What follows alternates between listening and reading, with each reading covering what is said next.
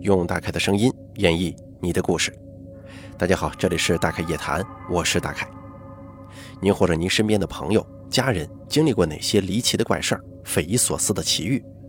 或者说您身边发生过一些令人印象非常深刻的事件，您都可以写下来给大凯投稿，并随稿附上您的网名、年龄以及性别。咱们的投稿邮箱是一三一四七八三八。qq 点 com。那么接下来的时间呢，咱们一起来听一下，今天投稿的朋友们都说了些什么。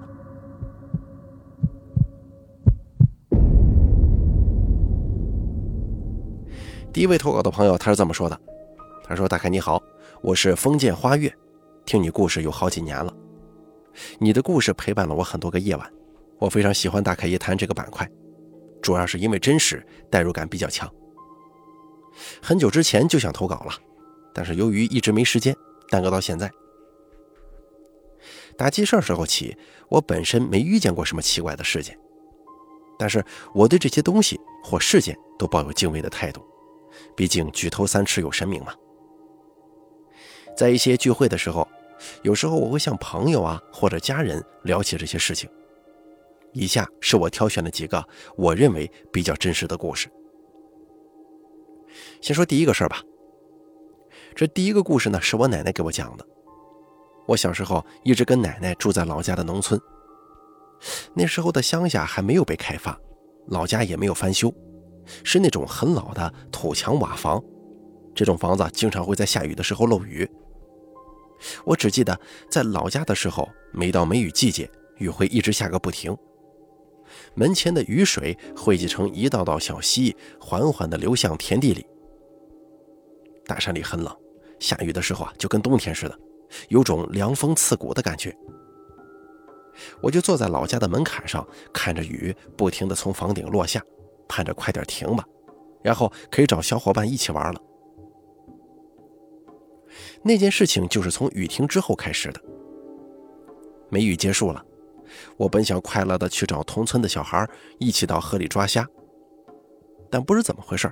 在我出门的时候，眼睛一黑，感觉浑身无力，摔倒在堂屋里。奶奶听到之后，赶紧把我抱床上，任由她怎么呼喊，我都没反应。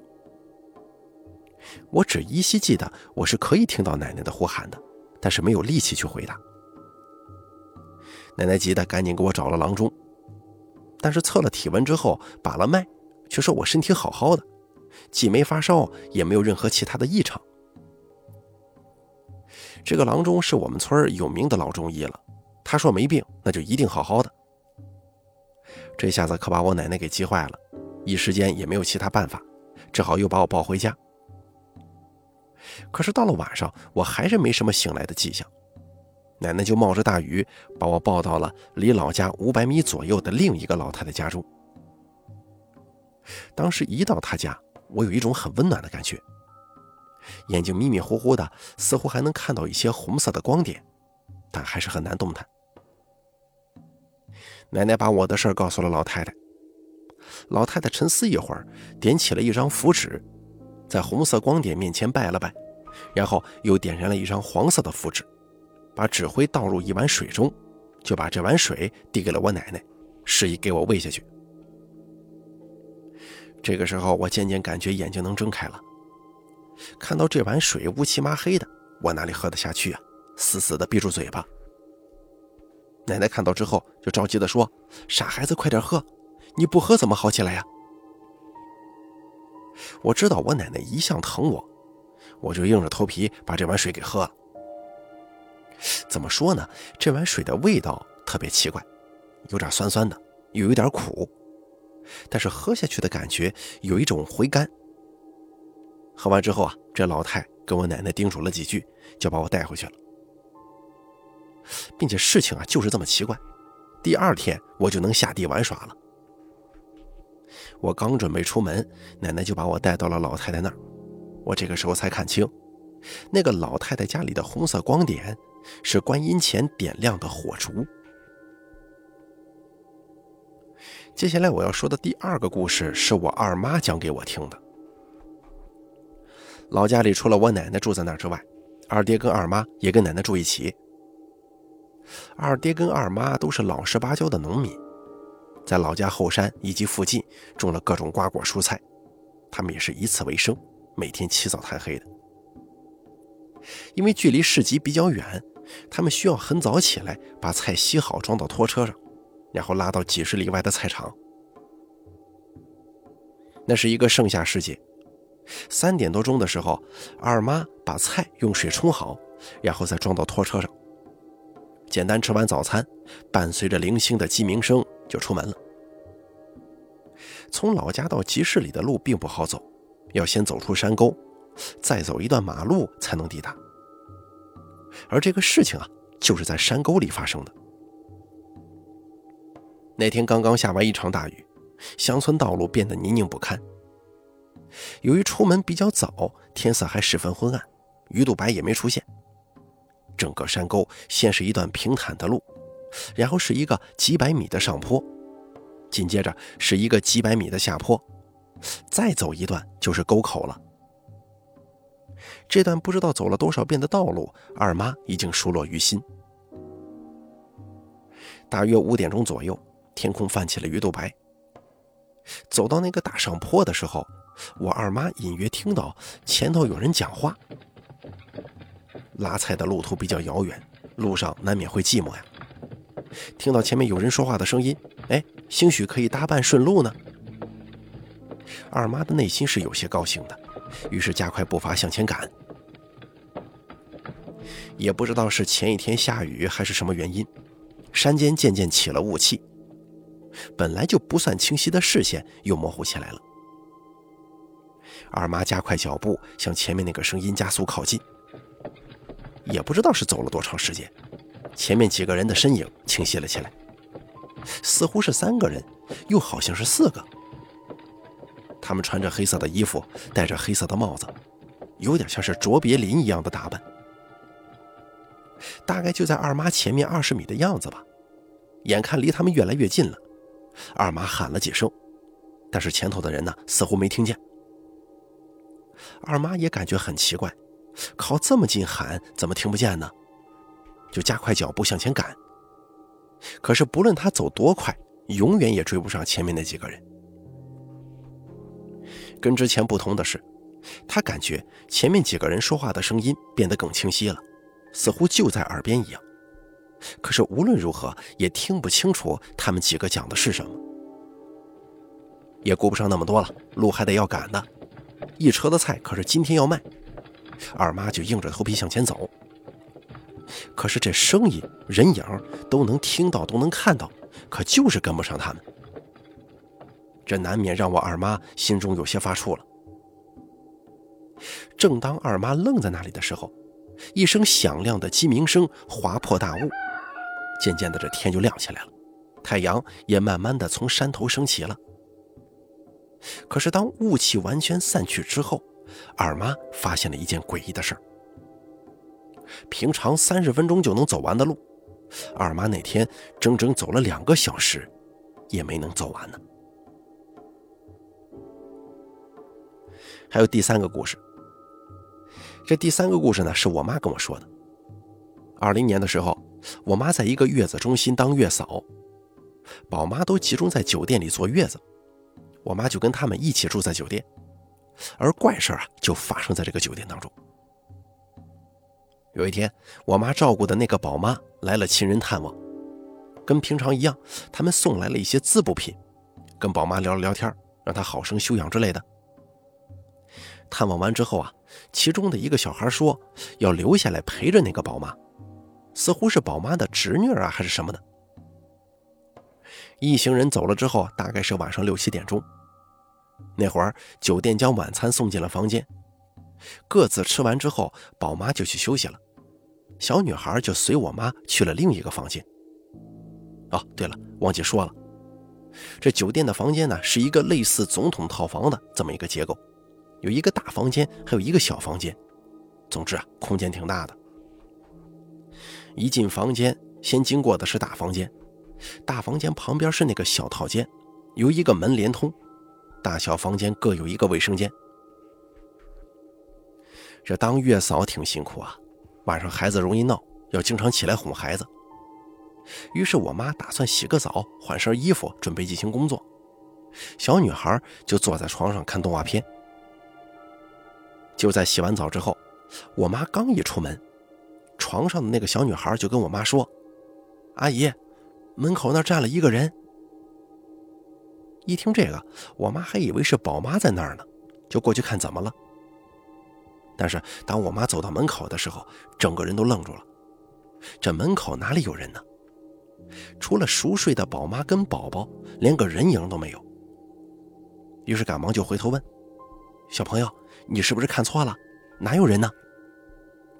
小女孩就指着窗帘那儿说：“阿姨，你看，他就在那儿呢。”我妈顺着她手指的方向看过去，可仍旧一个人也没看到。她赶忙拉起小女孩，走到其他房间去休息了。到了第二天，宝妈跟我妈说，她昨天晚上睡得很差，而我妈就把昨天的事情告诉了这位宝妈。这宝妈呢，就给她老公打电话，描述了这个事儿，语气却十分平和。当天晚上。这位宝妈的老公也不知道从哪儿带来了一些朱砂，撒在了房间门口。而之后的晚上，就再也没遇到奇怪的事儿了。好了，第一位投稿的朋友，他的分享就说完了。咱们接下来一起听一下第二位朋友的故事吧。这位朋友是怎么说的？他说：“大概你好，我叫旺旺，陕西西安人，女孩子，今年二十三岁，是一名博主。”自从偶然听到你的讲述，尤其是《大开夜谈》，我真的是太喜欢了，比以往听到的都好太多了，很真实。因为我这个人呢，一直都比较有兴趣去了解这些非自然现象。家里做生意的也很迷信，也曾经亲眼看到或者感受过很多与神灵有关的画面。这次呢，我要先讲讲我听来的和感受到的一些真实灵异事件吧。首先，第一件事儿，那是二零一七年我在拍一个微电影的时候，哪个剧组的导演讲给我听的，是他的真实经历。因为他从小啊就是那种灵异体质，所以会有很多这样的事情。我就挑一件我印象很深的分享给大家。差不多是在二零零七年左右的样子吧，那是一个大冬天的时候，下的雪很大。他跟一个好兄弟还有他女朋友一起去兰州市刚开的夜店玩，庆祝他的好兄弟考上大学。因为他这兄弟第二天要出发去外地上学。到凌晨十二点左右，他女朋友的妈妈一直在叫他回家，他们就离开了酒吧。出来酒吧之后，他俩打了个车要送他女朋友回去。他女朋友家那边算是一个郊区，比较偏远。送到之后，都时间快凌晨两点了。看着女朋友上楼之后，他俩就准备回家。再加上他兄弟的妈妈一直在打电话叫让回去，因为明天还要去学校报道嘛，他俩就往回走。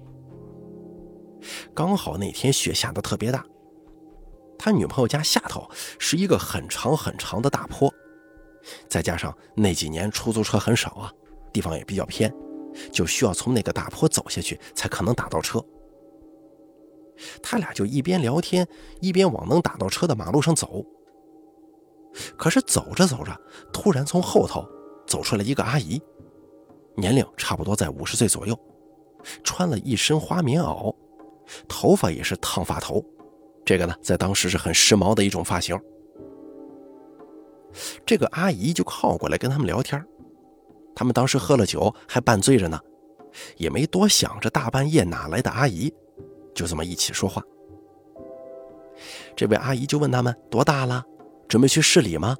可不可以一起走啊？之类的话，他们也都回答了。这阿姨呢，就跟他们俩一起一边走一边聊。在那个坡上，差不多走了二十分钟了，还是没下去那个坡。当时呢，也没多想。他兄弟的妈妈突然打电话，让赶紧回家。他这才反应过来，怎么走这么长时间了，路还没走到边儿啊？但因为两个人都醉着，也没多想，就跟那阿姨说：“他俩先往下跑，如果跑下去打到车了，就上来把这阿姨给捎上，大家一起拼车回市里。”那阿姨就说：“行。”他俩就开始跑。两个小伙子在雪地里跑了差不多半个小时左右吧，眼看着就马上到路边了，能打到车了，就停下来歇歇。就在这个时候，突然有人拍了他的肩膀一下。他一回头，是那个阿姨，吓了一跳啊。但因为酒精的作用吧，酒壮怂人胆嘛，反正也没多想。他们就又开始聊天，三个人就一起又开始在雪地里走着。可是走着走着，也有可能是风吹的吧，酒醒了一点。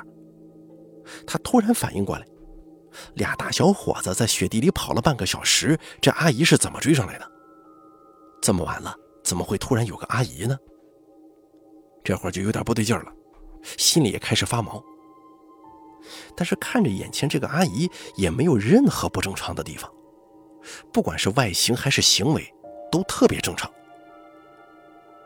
想着想着，他就拉到那个阿姨跟他兄弟身后，这么走着了。可是就在他抬头的一瞬间，他全身汗毛当时就立起来了。他看到雪地里竟然只有他兄弟的脚印，而那个阿姨走过的雪面竟然没有留下任何脚印。他又赶快回头看了看来时的路，雪地里只有他跟他兄弟的脚印，没有第三个人的。这个时候他才反应过来，不对呀，肯定是撞邪了。他没吱声，默默地从路边捡起一块石头，就跟着他们在后头走。而他那兄弟呢，还是什么异常都没发现，一边跟着阿姨一块走，一边跟他聊天。当时他也是喝了酒，胆子比较大。再加上他看马上到路上了，这位所谓的阿姨也没有任何侵害他们的举动，他也就拿着这个石头，没做出任何攻击性的动作，就这么一前一后的走着。眼看就要到路边了，他也松了口气，就想吧，这个阿姨应该只是碰巧遇到了，所以跟他俩说说话而已，没想着要害人，这心中啊也就没这么紧张了。而就在这个时候，那个阿姨突然回头，一手抓着他的手腕，一手抓着他的兄弟，就往即将到马路边上的一个铁道里冲，一边冲还一边铁青着脸对他们说：“小伙子，走快点啊，明天我还要上班呢。”就在即将冲到轨道上那一刻，有火车的鸣笛声，而那个阿姨瞬间就消失在他们中间了，是瞬间消失的。这下子就彻底醒了，但他们也都不相信，竟然这么真实的感受到了灵异事件，也赶紧联系家人，立马报了警。第二天，警方带他们到地点调查的时候，附近刚好有以前那种看铁路的工人。在咨询的过程当中，那个人说了让他们永生难忘的话。那个工人说：“哦，你说那个女人呢，经常过来。”有一些人路过那边就会碰到她，这个事儿啊，经常发生。这个故事到这就结束了。我只记得当时在剧组听到他的讲述之后，我全身汗毛都立起来了。这个也太吓人了吧！好了，咱本期大凯夜谈做到这就结束了，感谢大家的收听，也感谢以上两位投稿的朋友。今天的投稿咱们读完之后，给大凯印象最深刻的就是这个叫旺旺的朋友，他说的他在剧组的朋友跟他分享的这个故事。大家可以想象一下啊，在一个下雪的夜晚，凌晨一两点钟了，在路上走着走着，突然出现了一个阿姨。这阿姨呢一切正常，还跟你全程有说有笑的，很正常，一点看不出什么不对劲来。可是走路这脚印在雪上没有留下任何痕迹，这真瘆人呢。并且在快到目的地的时候，那阿姨一手扣着一个就往火车道上领，感觉她这是把人往绝路上引呢，并且当时还说了一句话：“小伙子们快点啊，明天我还要上班呢。”真是够瘆人的。我读到这边的时候，快把我吓坏了。不知道听故事的您是怎么感觉的呢？好了，咱们本期大凯夜谈做到这儿就结束了，感谢您的收听。如果您也想给大凯投稿，分享您经历过的一些奇奇怪怪的事情的话呢，请记住以下三个投稿方式：第一，关注大凯的微信公众账号“大凯说”，发送聊天信息给我；第二，加大凯的 QQ 投稿群四群五四六七六八六八四，把你想说的发送给群主就可以了。还有第三种投稿方式，把你想说的发送到邮箱一三一四七八三八艾特 QQ 点 com 即可。我在这儿等着您的投稿。